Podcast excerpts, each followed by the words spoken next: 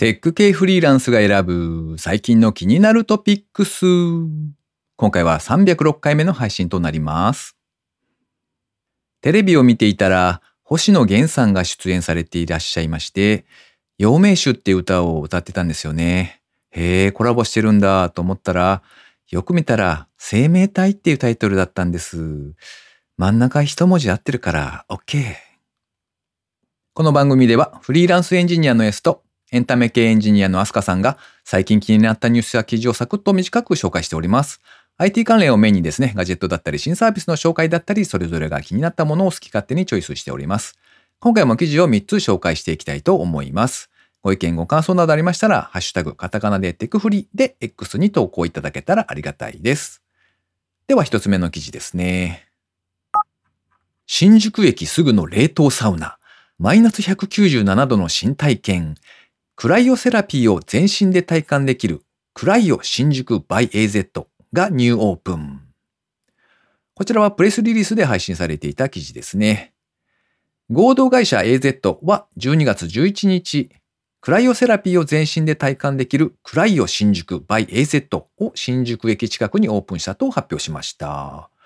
クライオセラピーはですね、多くのアスリートが試合後に取り入れているものだそうですね。肘や膝などのアイシングやもしくはアイスバスのような形で運動や怪我による筋肉の炎症を正常な状態に回復させる療法のことだそうです。筋肉疲労の緩和、それから術後の回復促進の目的として広く知られているそうですね。今回オープンした施設、クライオ新宿 by AZ ではですね、液体窒素を使ってマイナス130度から197度に冷やされた冷却キャビンに入るんだそうです。たった3分で約800キロカロリーを消費し、代謝が高まり、疲労回復、睡眠の質の改善、エイジングケアの効果が期待できるんだそうですね。こちら通常料金は2分で1万3000円税込み、3分で1万6500円税込みだそうです。初回限定の価格としまして2分で5000円となっているそうですね。いや、こういうものがあるんだなというのを初めて知りましたね。なんかこういう施設系で行きますとなんか一時期岩盤浴とかも流行ったような気がするので、このクライオセラピーも続々といろんなところにできるんですかね。短い時間とはいえ、こう試してみたいような試してみたくないようなちょっと怖い感じがしますが、皆さんいかがでしょうか？では二つ目の記事ですね。牧師さんの前で夫婦が改めて誓い直せるサービス。リマインド結婚式。セーブポイント by B43 が誕生。こちらもプレスリリースで配信されていた記事ですね。株式会社スマートバンクは2023年12月7日よりリマインド結婚式セーブポイントを提供開始するそうです。このセーブポイントはですね、牧師さんの前で夫婦が改めて二人の関係を誓い直せる。すでに結婚している夫婦のためのプチ結婚式だそうです。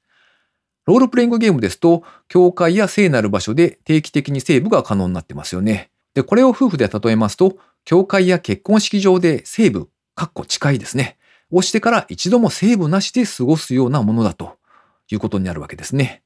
ゲームでこまめにセーブをするように、神社で毎年初詣するように、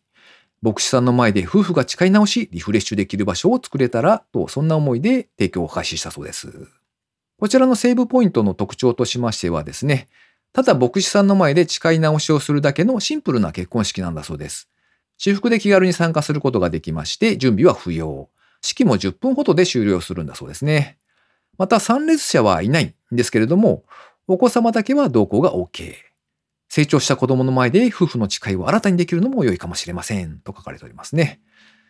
場所は代官山の方明館というところだそうです。大正ロマンを彷彿とさせる素敵な結婚式場なんだそうですね。もともとこちらのサービスを提供しているスマートバンクさんというところはですね、カップルのための支出管理サービスですね、B43 ペアカードというものを出しているそうで、そちらはま夫婦とかもしくは未婚のカップル、そういったカップル向けのチャージ式のクレジットカード、プラス家計簿のアプリのサービスを展開しているんだそうですね。なかなかこのセーブポイントという発想は面白いなというのと、何よりこのネーミングうまいなと思って紹介してみました。仮にこの話を持ち出したらですね、お相手から、だが断るというふうに言われる方も結構多いんじゃないかなと予想しておりますが、皆さんはいかがですか？はい。単純に写真撮影のイベントというふうに考えても結構面白いかもしれないですね。では最後3つ目の記事ですね。体験記も投稿可能。サービスの解約情報をまとめたウェブサイト、解約 .com が爆誕。こちらはインターネットウォッチのサイトで掲載されていたヤジウマウォッチのコーナーですね。サービスの解約方法や体験記が集まるウェブサイト、解約 .com が登場しまして大きな反響を呼んでいるそうです。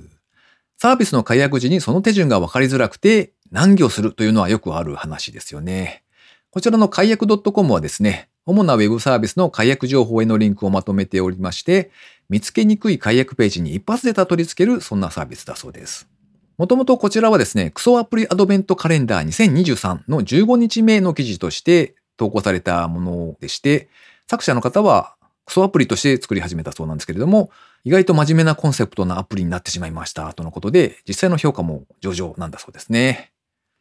というなかなか素敵な個人開発ウェブサービスですね。思いもかけぬ方向で予想以上にこう人気が出てしまうというのはなかなか羨ましいですね。技術情報共有のコミュニティとして展開されているあの Zen っていうサービスですね。ZENN と書いて Zen というサービスがあると思うんですが、あちらにですね、アドベントカレンダーの記事が公開されていますので、ご興味ある方は見ていただけたらと思います。ということで今回紹介する記事は以上となります。続きまして番組にいただいたコメント紹介のコーナーですね。まずはフォルテさん、いつもありがとうございます。テクフリ304回拝聴引き続きコメント読み上げありがとうございます。あずきの力良さげ。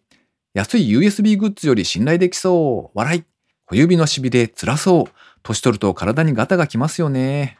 首、肩、腰、膝、目など毎日どこかしら辛い気がしています。健康維持は難しい。とコメントいただきました。なかなか年を重ねるごとに健康ネタはやっぱり増えてきますな。うん。なんかやっぱりこう、毎日キーボードを触っている。で、なおかつ、多分ちょっと頭が前に出ているっぽいんですよね。で、そうすると、重い頭を支えるために、いろいろなところに力がかかりというような形で、よろしくないということのようですね。なんかこれを定期的に見直すというかなんかチェックしてここがこうなってるからこうした方がいいとかこういうストレッチをしろとかですねそういう指導をしていただけるところがあると良いなと思うんですがうーん直してくれそうなところはあるけれどもなんかこう予防的にですねいろいろ教えてくれるみたいなところはなんか難しい気がするんですけど皆様はもしどこか知っていらっしゃれば教えていただけたらと思います。それから高見千恵さんですね。いつもありがとうございます。304聞いた。コンポスト葬、かっこ human compost は、 Temple Morning Radio などでよく聞いています。まあそんな感じなのも良いのかななどと個人的には思います。声だめみたいな肥料を作る場所は、桜姫やっている人にとってはおなじみですね。それから、モバイルバッテリーは結構屋内専用端末とか温熱ケープとかに転用してますが、それでも余るものはありますね。人によっては組み込み機器用のバッテリーに転用したりしているようですが、とコメントいただきました。テンプルモーニングラジオというポッドキャスト番組があるみたいですね。お寺の朝から始まるあなたのウェルビーイングが整うテンプルモーニングラジオというタイトルがついているようですけれども、なるほど。そちらでもコンポスト層のお話が出ていたということなんでしょうね。モバイルバッテリーの転用というのは確かにそうか。あの、あれですね。ガジェットとかそういうのの専用っていうふうに位置づけてしまえば、それはそれで良いのかもしれないですね。なんか素敵なペインティングを施してメルカリとかに出したら割といい金額で売れたりしないかしらとかってちょっと思ったりしますけどもメルカリに出すのだけでもなかなかめんどくさいのに、えー、やらんだろうなとちょっと思っております。はい。それから村ぴょんさんですね。いつもありがとうございます。えっ、ー、と、実はしばらく前から村ぴょんさんのコメントを 拾えてなくてすいません。ちょっとまとめてな感じになってしまいますが、えー、紹介したいと思います。クリスマス会懐かしいですね。私の幼少期結構流行ってやってました。渡すものに困ったらメルカリエコボックス使ってみるのはありかなと思ってます。笑い。ふるさと納税、毎年しないまま税金払いまくってるんですよね。課税と納税のバランス保つのが難しくてできてません。風邪はなかなか治らないですよね。私も咳や鼻水がなかなか治らないです。いっぱい食べますか。それから、モバイルバッテリーの回収はありがたいですね。すでに5年以上使ってるものがあるんで、買い時かなって悩んでましたけど、廃棄するのがめんどくさいなと思ってそのままでした。肩の調子が良くなるといいですね。私は腰が痛かった時は座っても立っても痛かったので、その日は何もできませんでした。とコメントいただきました。クリスマス会のプレゼントにメルカリエコボックスの中から選んで送るっていうのはきっとやめた方がいいと思います。えって、えって言われますよ、きっと。はい。でもあれかな、あの、あんまり使ってないやつをこう、綺麗にしてですね、いい感じの放送をして、はいって出せば気づかないかもしれないですね。ふるさと納税はよく考えたら、今この収録をしている時点で、まだ何もしていなかったことに気づきました。配信日が12月29日なので、えー、これを聞いている皆様、もしまだという方がいらっしゃれば、そろそろギリかなと思うので、えー、頑張ってサイトでいろいろ見てみましょう。ということで番組にいただいたコメント紹介のコーナーでした。リスナーの皆様、いつもありがとうございます。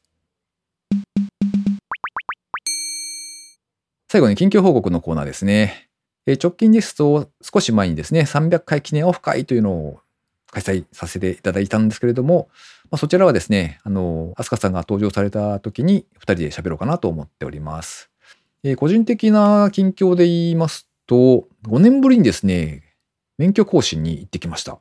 で、一応違反とかもせず、事故も起こしてないので、ゴールド免許ということで、え講習40分ぐらいですかね。それぐらいの時間なんかこう話を聞くみたいなのがあったんですけれども、まあ、大体最近の法改正でこんなことがありましたよみたいなことを喋ってくれるんですよね。なので、あ、そうか、電動キックボードとかなんかいろいろ変わったなと思って、その話を期待してたんですけれども、一切出ませんでしたね。スマホを触ってた時の罰則とかですね、そういうのがまあ厳しくなったよみたいなのはやってたんですけれども、電動キックボードに関しては全く触れなかったですね。で、まあ、いつももらうあの冊子には書かれているんで、まあ読めばわかるんですけれども、お話は出てこなかったということで、よくよく考えるとですね、地方では全然走ってないんですよ。なので、そういう紹介はいらぬということで、まあ、はしょられているということでしょうね。あとはですね、あの、密かな免許更新の時の楽しみとして、おすすめしてみたいのがですね、あの、写真撮るじゃないですか。免許証に載せる。あの写真を、こう人に見せた時にいかにプッて笑ってもらえるかっていうところを目指してですね、なんか NG を出されない程度に変な顔にしてみるっていうのをちょっと毎回トライしています。今回もなんか直前に髪の毛を直したつもりではあるんですけど、なんか変な方向に偏ってたりですね、なんか中途半端な笑顔をしていて、なかなかいい感じに撮れましたね。はい。皆さんもぜひトライしてみてください。この番組へのご意見ご感想など絶賛募集中です。X にてハッシュタグ、カタカナでテクフリをつけて投稿していただくか、ショーノートのリンクからですね、投稿フォームにてメッセージをお送りいただけたらありがたいです。スマホ用にポッドキャスト専用の無料アプリがありますので、そちらで登録とか購読とかフォローとかのボタンをポチッとしておいてやっていただけますと、毎回自動的に配信されるようになって便利です。えー、左腕の痛みとか、あの、小指の痺れみたいなやつはですね、引き続き続いているんですけれども、まあ、だいぶ良くはなってきているのかなというところですね。まあ、ストレッチとかをこまめにやっていくかなと思っておりますが、はい。皆さんも、えー、お仕事する時のですね、姿勢にはお気をつけて、健康な状態でですね、年末年始をお過ごしいただけたらと思います。ということで、今週も最後までお聴きいただきありがとうございました。